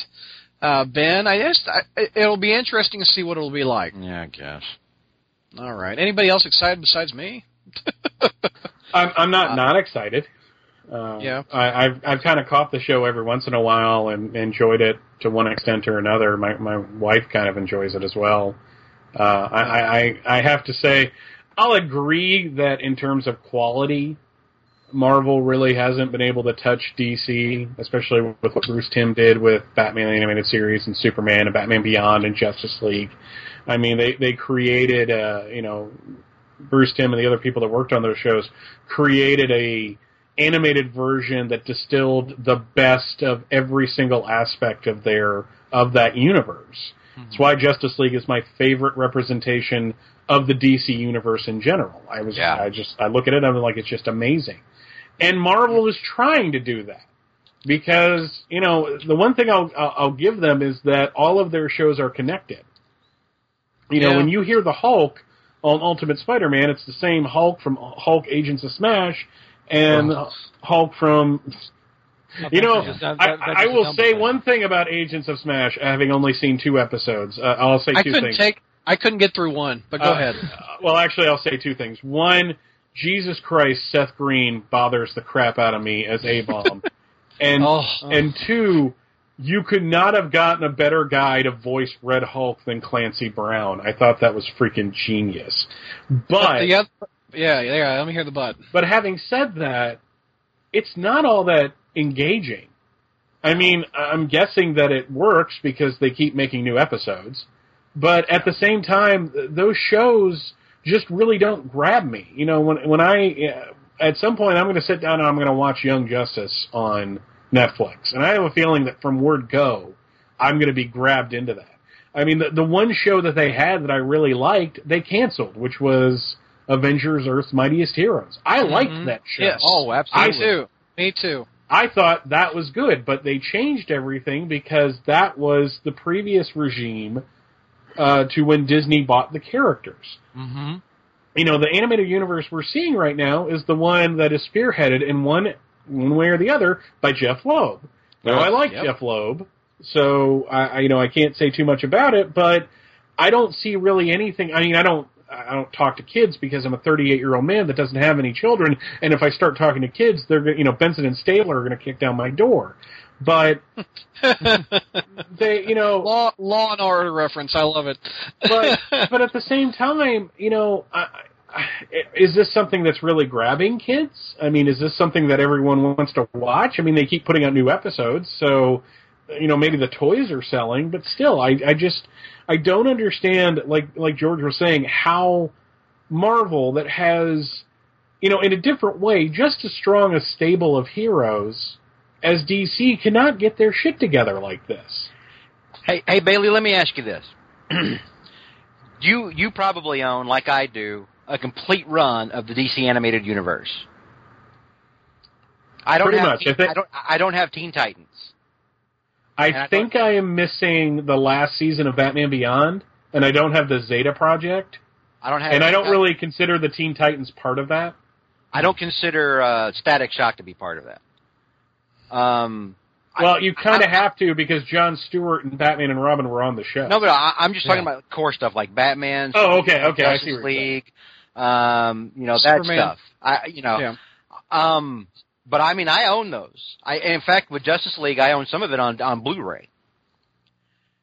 Here's the thing, though.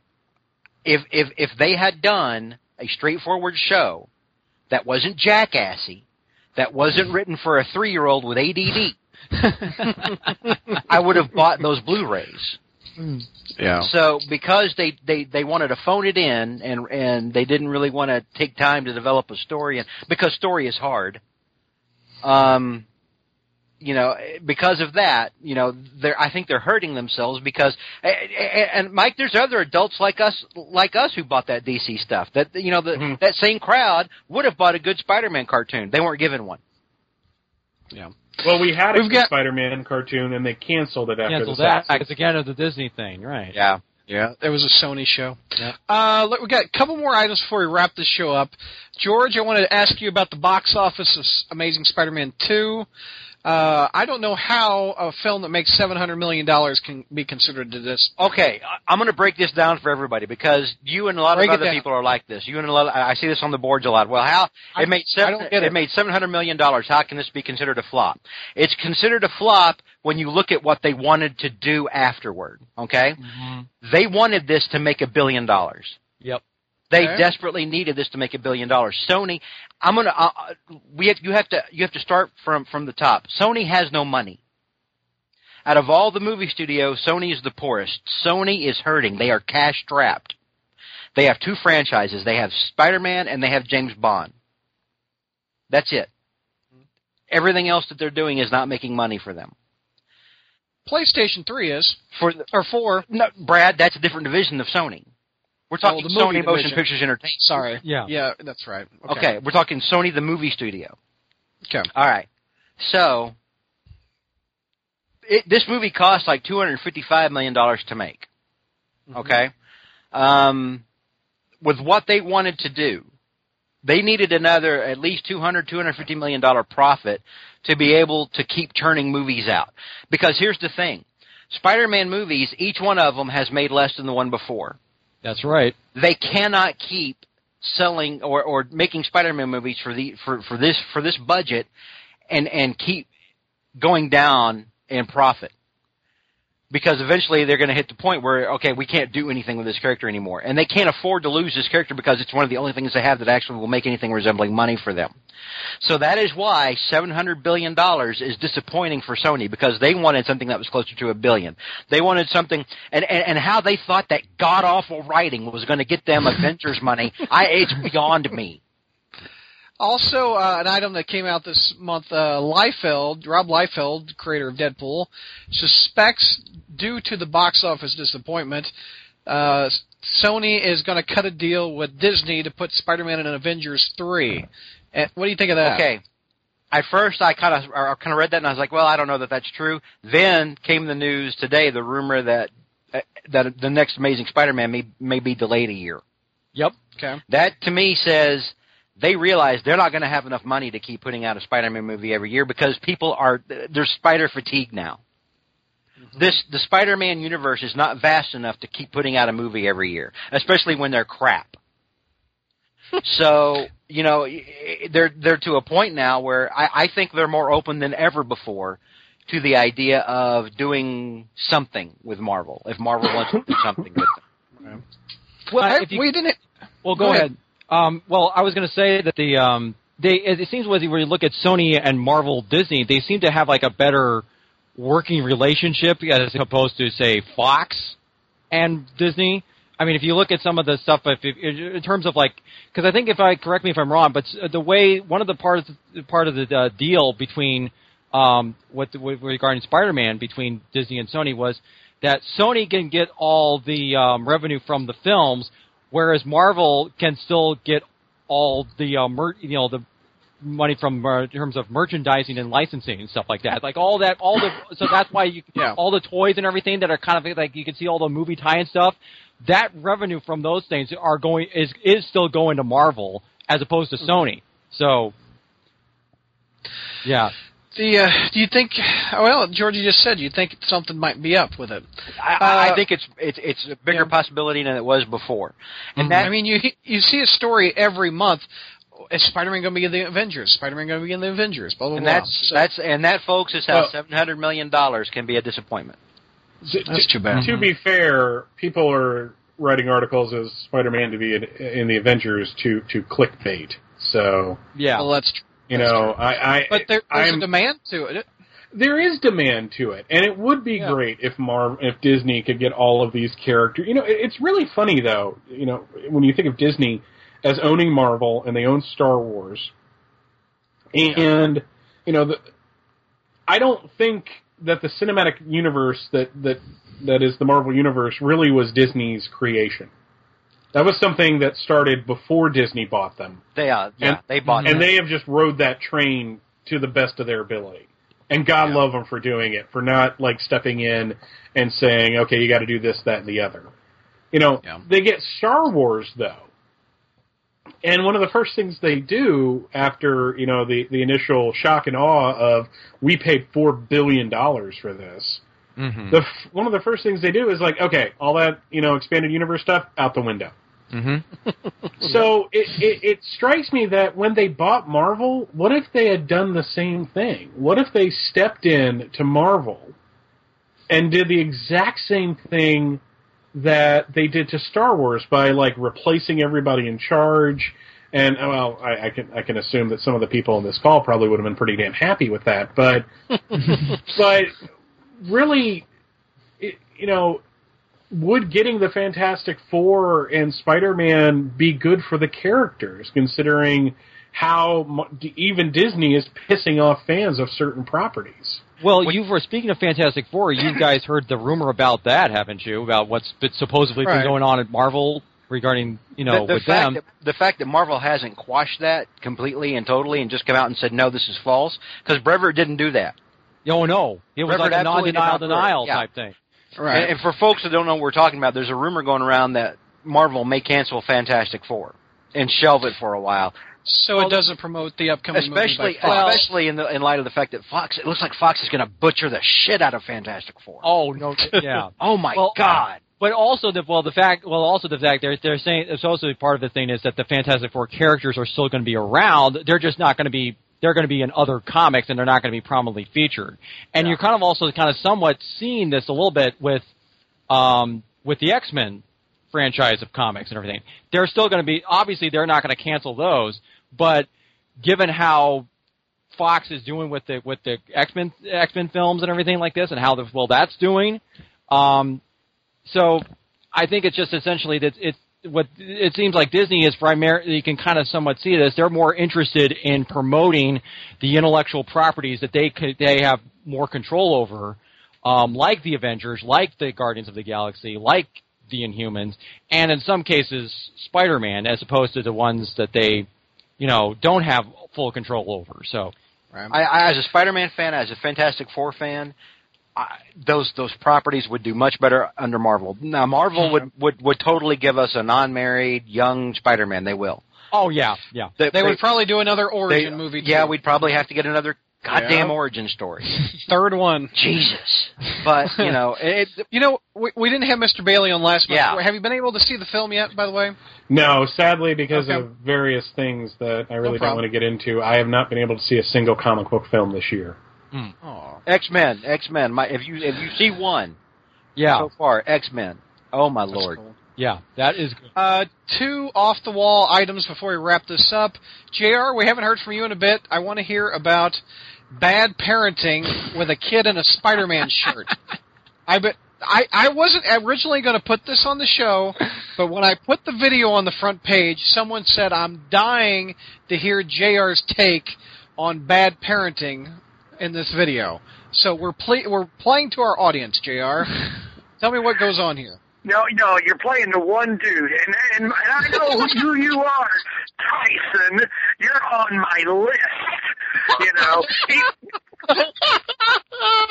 even even more so than the dude who said that I was a fat old alcoholic uh, charity case with a dysfunctional family. I mean, at least I, you know I can't get mad at him because uh, well, he's right. But uh, you know, but you on the other hand, Tyson, you're on the list. Um, so, so any, anyway, bad parents. So anyway, you know, when they start talking, you know, when Brad says, "Hey, Jr., talk about bad parenting," uh, and it involves a kid in a Spider-Man shirt, I'm thinking, "Oh yeah," I just well, Thinking, wait a minute, are you commenting on how I raise my son? You know, because. Uh, you know, Spencer has uh, numerous Spider-Man shirts. Uh, of course, his his mother didn't buy him any, any new ones recently because she thinks that he needs to outgrow it. Um, but anyway, so did. Daddy did. what? yeah, that's pretty well the answer. Well, Dad didn't. Dad never grew up. So anyway, uh, anyway, when I when I, when I realized that uh, when they wanted me to talk about bad parenting, that this wasn't a personal attack upon my own parenting skills, uh, I took a look at the video, uh, and I think I have to classify it. Uh, let's start out. Let's start at the beginning here. Uh, welcome, Crawl Space fans, to the latest episode of Shit We Do on This broadcast podcast to amuse Brad because it's his show and we're all just living in it. Uh, so, I mean, this is so remotely tangentially uh, related to Spider-Man. Uh, you're going to have to listen like real close to get the references. But anyway, all right, boys and girls, let's uh, you know, let's go to Saginaw, Michigan. Now, Saginaw is the county seat for Saginaw County and is located adjacent to Saginaw Charter Township along the Saginaw River. Um, and Saginaw is is 102 miles north of Detroit, and is still in the Lower Peninsula. All right. Now, the city of Saginaw was a thriving lumber town in the 19th century and an important industrial city and manufacturing center throughout much of the 20th century. However, by the late 20th century, Saginaw's industry and its once strong manufacturing presence declined, leading to increasing unemployment, crime, and a decrease in population. Okay, enter the hero of this tale, Gavin Edlinger. All right. Now, now there's a de- because there's been a decrease in population. You know what happens when the population is, is when when a city's the population starts to deplete. Basically, anybody who's got any money or any sense leaves. Okay, and that leaves everybody else. All right. Okay. So now Gavin, uh, you know, Gavin was a hard-working dude. Uh, because uh, you know because he told us so. Uh, in fact, when TMZ interviewed him, Gavin said, "You know, here's the thing. I never wanted to create harm, but at the end of the day, like I'm a hardworking guy. You know, I worked my way up to be a salaried store manager with that company. I don't regret it. And of course, the the company that uh, Gavin uh, worked so hard to become a store manager of is Family Dollar. So uh, you know, you already know. Uh, you know, you know how how come the Walton family never recruited this guy? I'll, I'll never know. You know, I mean, they they really missed an opportunity here. Anyway, Saginaw apparently has a musty clothes problem, a serious musty clothes. because Awesome. because a couple of dagnam varmints stole a can of Febreze from the Family Dollar store in Saginaw, Michigan. They stole the Now- fabrics. Yes, yeah. They stole stole the Febreze. Well, you know, Gavin, obviously, being a hardworking guy who worked his way up to be a become the store manager at the Family Dollar store in Saginaw, Michigan, Gavin took this pretty personally. So he runs out to the car and retrieves his Febreze. Uh, and then he proceeds to get into a shouting match with the occupants of the car. Well, you know, back up the tractor trailer and roll out the trash because here they come. Apparently, the perpetrators of this crime, of this uh, Febreze snatching, included one pregnant, one woman who definitely is pregnant, another one who certainly looks pregnant, uh, but may or not be, may or may not be aware of it oh my god. and uh, and so th- they get in a shouting match with Gavin. You know, uh, you know, and they call him, you know, they call him the extremely unflattering name of, well, let's see, it, it's FF. Uh, one of them implies that he has sex. The other one implies, the other name implies that he does it with boys. So you put those two together, and that's the, the F and F name they came up for, for Gavin. And of course, you know, he used uh, other extremely complimentary names as well. And, uh, you know, I, I think, uh, when he was, you know, when he dared him to, you know, come after him, he said, bitch, what I want you to do is do something. I will whoop your ass. What I want just- you to do is do something. Yeah. and and I think that is the first time I have ever heard a white guy say, "I will whoop your ass." But anyway. well, you know, Gavin does a little dance. Gavin, Gavin, you know, jumps around and he sprays the Febreze in these uh, these you know trailer trolls' face. Uh, and here we go, folks. Don't miss it. The tangential Spider-Man reference. a toddler is sitting in the front seat. Now, why he's sitting in the front seat, I don't know, because anybody who has a kid knows that if a kid isn't uh, uh, a certain age and certain weight, they can't sit in the front seat. He's So, it looks like too, possibly. what's that? He looks he looks unbuckled too. Know. yeah. Well, yeah, well, well, you know, probably the tra- the pregnant trailer trolls had to use all the buckles to keep them, you know, from flying out the, Jesus. yeah, you know, from fly, fly, from from flying through the windshield whenever the car stop came to a, uh, an abrupt stop. Uh, Spider-Man reference: a little boy is in the front seat in a Spider-Man shirt. Yes. Yes, and that is it, folks. There is our Spider-Man reference. now, and now, if you're, you know, so anyway, but you know, Gavin, our hero, lost his Yeah. job over this. Yes. The guy who had worked so hard to become the store manager at the Family Dollar store in Saginaw, Michigan, which is in Saginaw County, adjacent to Saginaw Charter Township along the Saginaw River. Gavin lost his job. I, I, I, I, I can't imagine why. I mean, I mean, you know, just you know, just because you get in an argument with a, a couple of pregnant trailer trolls, and you know, and they call you, they you know, imply that you have sex with boys. Uh, you know, I, I, I, I don't know. And, and just because Gavin appears to, you know, have about a third grade education and a, uh, you know, and and uh, a, a vocabulary to match. Uh, I don't know why Family Dollar Store doesn't feel that he is representative of the type of managers they want to have uh, in Saginaw, Michigan. Because as we know, Saginaw, Michigan, although it was a um, you know thriving lumber town in the 19th century, uh, and a leading industrial city and manufacturing center, has now you know its its industry and one strong manufacturing presence declined, leading to increasing unemployment, crime, and a decreasing population. So you've got a decrease in population, and yet you're going to chase Gavin Edlinger, who worked hard to work up to be the store manager of the Family Dollar in Saginaw, Michigan. You're going to fire him in the midst of rising crime and a decreasing population. Where is And the great power kid- and the And responsibility? where is the kid? Where is the kid in the Spider-Man shirt? Hopefully, uh, hopefully, uh, Stabler and Benson, a- after they come and arrest Mr. Bailey for talking to little kids, uh,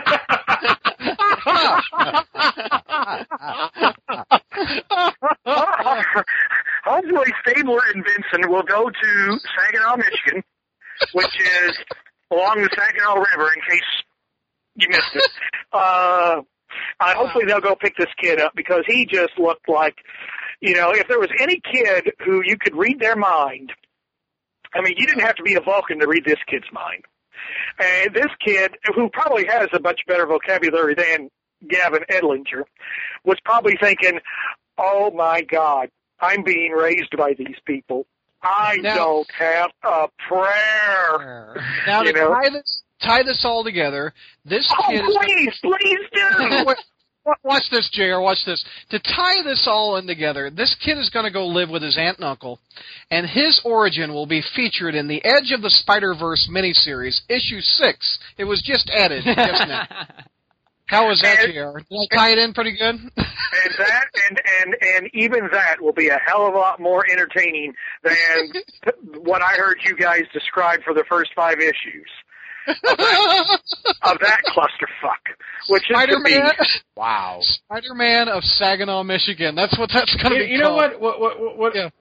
The thing is, is that through that masterful story that that Masterful, that, yes. that Jr. weaved, all I kept hearing was "I was born in Saginaw." Saginaw, Michigan." Michigan. Me too. I heard that. Ah, Roger Miller. You know, Roger Miller should really adja- adapt Jr.'s story. Oh, it's Uh, hard to since he's dead. What? okay, we're comic book fans. When has that ever stopped anybody? We're going to clone Roger Miller. In real life, you don't get better from death. In, into the, of the road, or what? What was King of Roger the Miller's road, trailers King of the for Yeah, sale love for that. that. That. Room to rent fifty cents. Jr. Bravo on that well-told tale. You know, more, Very more nice. Okay, people ought to and- and- with Febreze. well, who Yeah. robs for? And I just, I just want to say, Tyson, I hope you're happy because I'm coming for you. I'm coming for you. I'm going to reach through the wires in the internet and I'm going to rip your fucking head off and shake your throat. And, Tyson, uh, anytime we have another funny odd video, please ask for Jr. to explain it to you. And Tyson, don't worry, JR will have forgotten about all of this by the time we call. It's because he's inhaling Febreze. He just needs a All nap. right. J- uh, we got one last one of weird. we got one last one. I could have ended there, but I'm going to did end you on. not? Wa- okay, whoever is Should I- following him, I'm sorry. Yeah, I feel bad. I feel bad. I feel bad. Should I end the? Sh- no, we got one more. This also made the news uh, on several television stations across the country, including my own. Spider-Man is upset over potholes. Goddamn right he is. Aren't we all? Take, take me there, George, to wrap the show up. We started with the spider uh, erection. We're ending with potholes. Spider-Man, always the symbol of the everyman. yes. the hero of the little guy, looking out for me and you, saw a problem in Virginia City. For those of you who, who haven't ever looked at the goddamn map of the United States, Virginia City or Virginia Beach is actually in Virginia. So there you go. Um, so yeah, so Spider-Man's been out there saying, you know, hold, standing on the street, just like one of those annoying guys that flips the signs. Right? I was when I hit those people with my car. Is that bad? Anyway, A lot I, of people do. I, I digress. So and, and he's got a number up there to call to report the potholes because he's just had enough. His his council of Elrond demands an explanation for this bullshit. right? And he is just had he is fed up to here with potholes. Uh, you know, uh, this is something we can all get behind because everybody everybody hates potholes.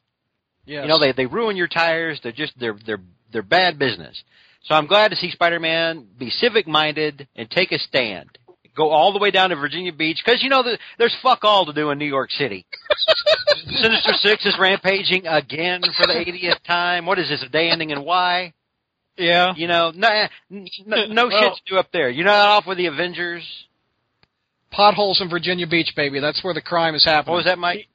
Here, here's the problem, though, because at the end of this story, Mephisto, uh, who was representing the uh, the council that didn't want the potholes to be fixed, uh, made a deal with Mary Jane and Spider-Man. Now we will argue till the end of time who act- actually sold out the potholes, uh, but most people will blame Mary Jane. The the the, the Mephisto Mephisto's magic can can suddenly can magically return Aunt May's house, but it can't fix the goddamn potholes.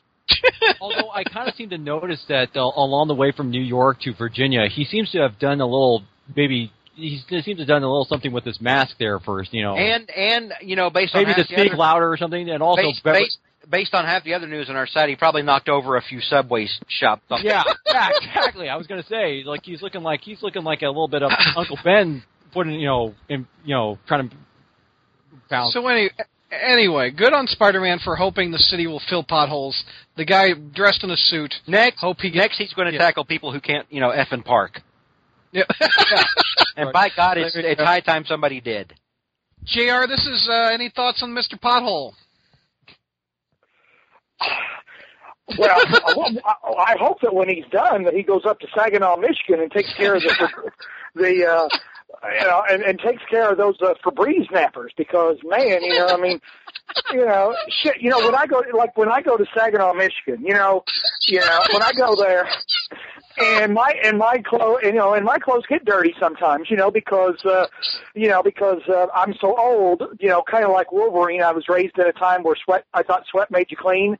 Yeah. Um, so you know, and and and, and, and, and, just, and, and just like Wolverine, who has poor hygiene, uh, you know, uh, which George will vehemently argue for some reason. You know, sometimes my clothes get musty, and so I need to spray some Febreze on them. So uh, you know, hopefully this guy, you know, because they fired Gavin. So Gavin is not there anymore to keep the Febreze from flying off the okay, shelf. Okay. Okay. So- Final thoughts on the Spider News of the month. I want to go around the horn before we wrap this one up. George, any final thoughts on the news this We are, there, there's whole towns out there that we should be crop dusting with Febreze. Mr. Bailey, Spider News thoughts. I I am in such awe of J.R. Pettinger right now. I, I, have, I have had nothing ever but respect for him before. Yeah. Uh, but oh my god, that, That was was, epic. that was freaking awesome, sir. Uh, Michael, any thoughts on the news?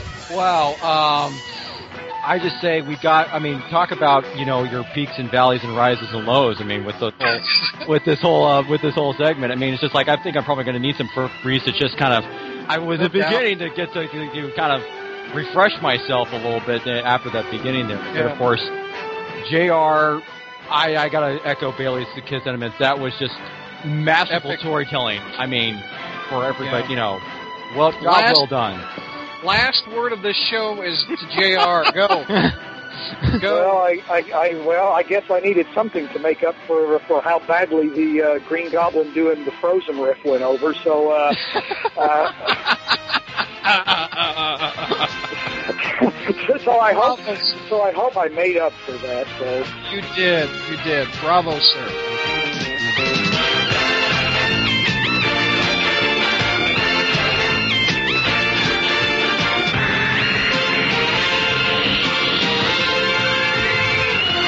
All right. I, I love how we're starting with the spider erection, by the way. And I'm going right into boobs. I mean, hey, you bet your sweet titty ass. Yeah. Your sweet titty ass. yeah, I'm, I'm really surprised we can't get a woman on this show. Wow. and Bailey was missed. Yeah. Uh, all right. Three, two. Hey, Crawl Spacers, welcome to the news edition of this month where we're going to talk about spider news. And we have a panel filled with people wanting to talk about that was a horrible intro. Okay, uh, let me again. Three, two.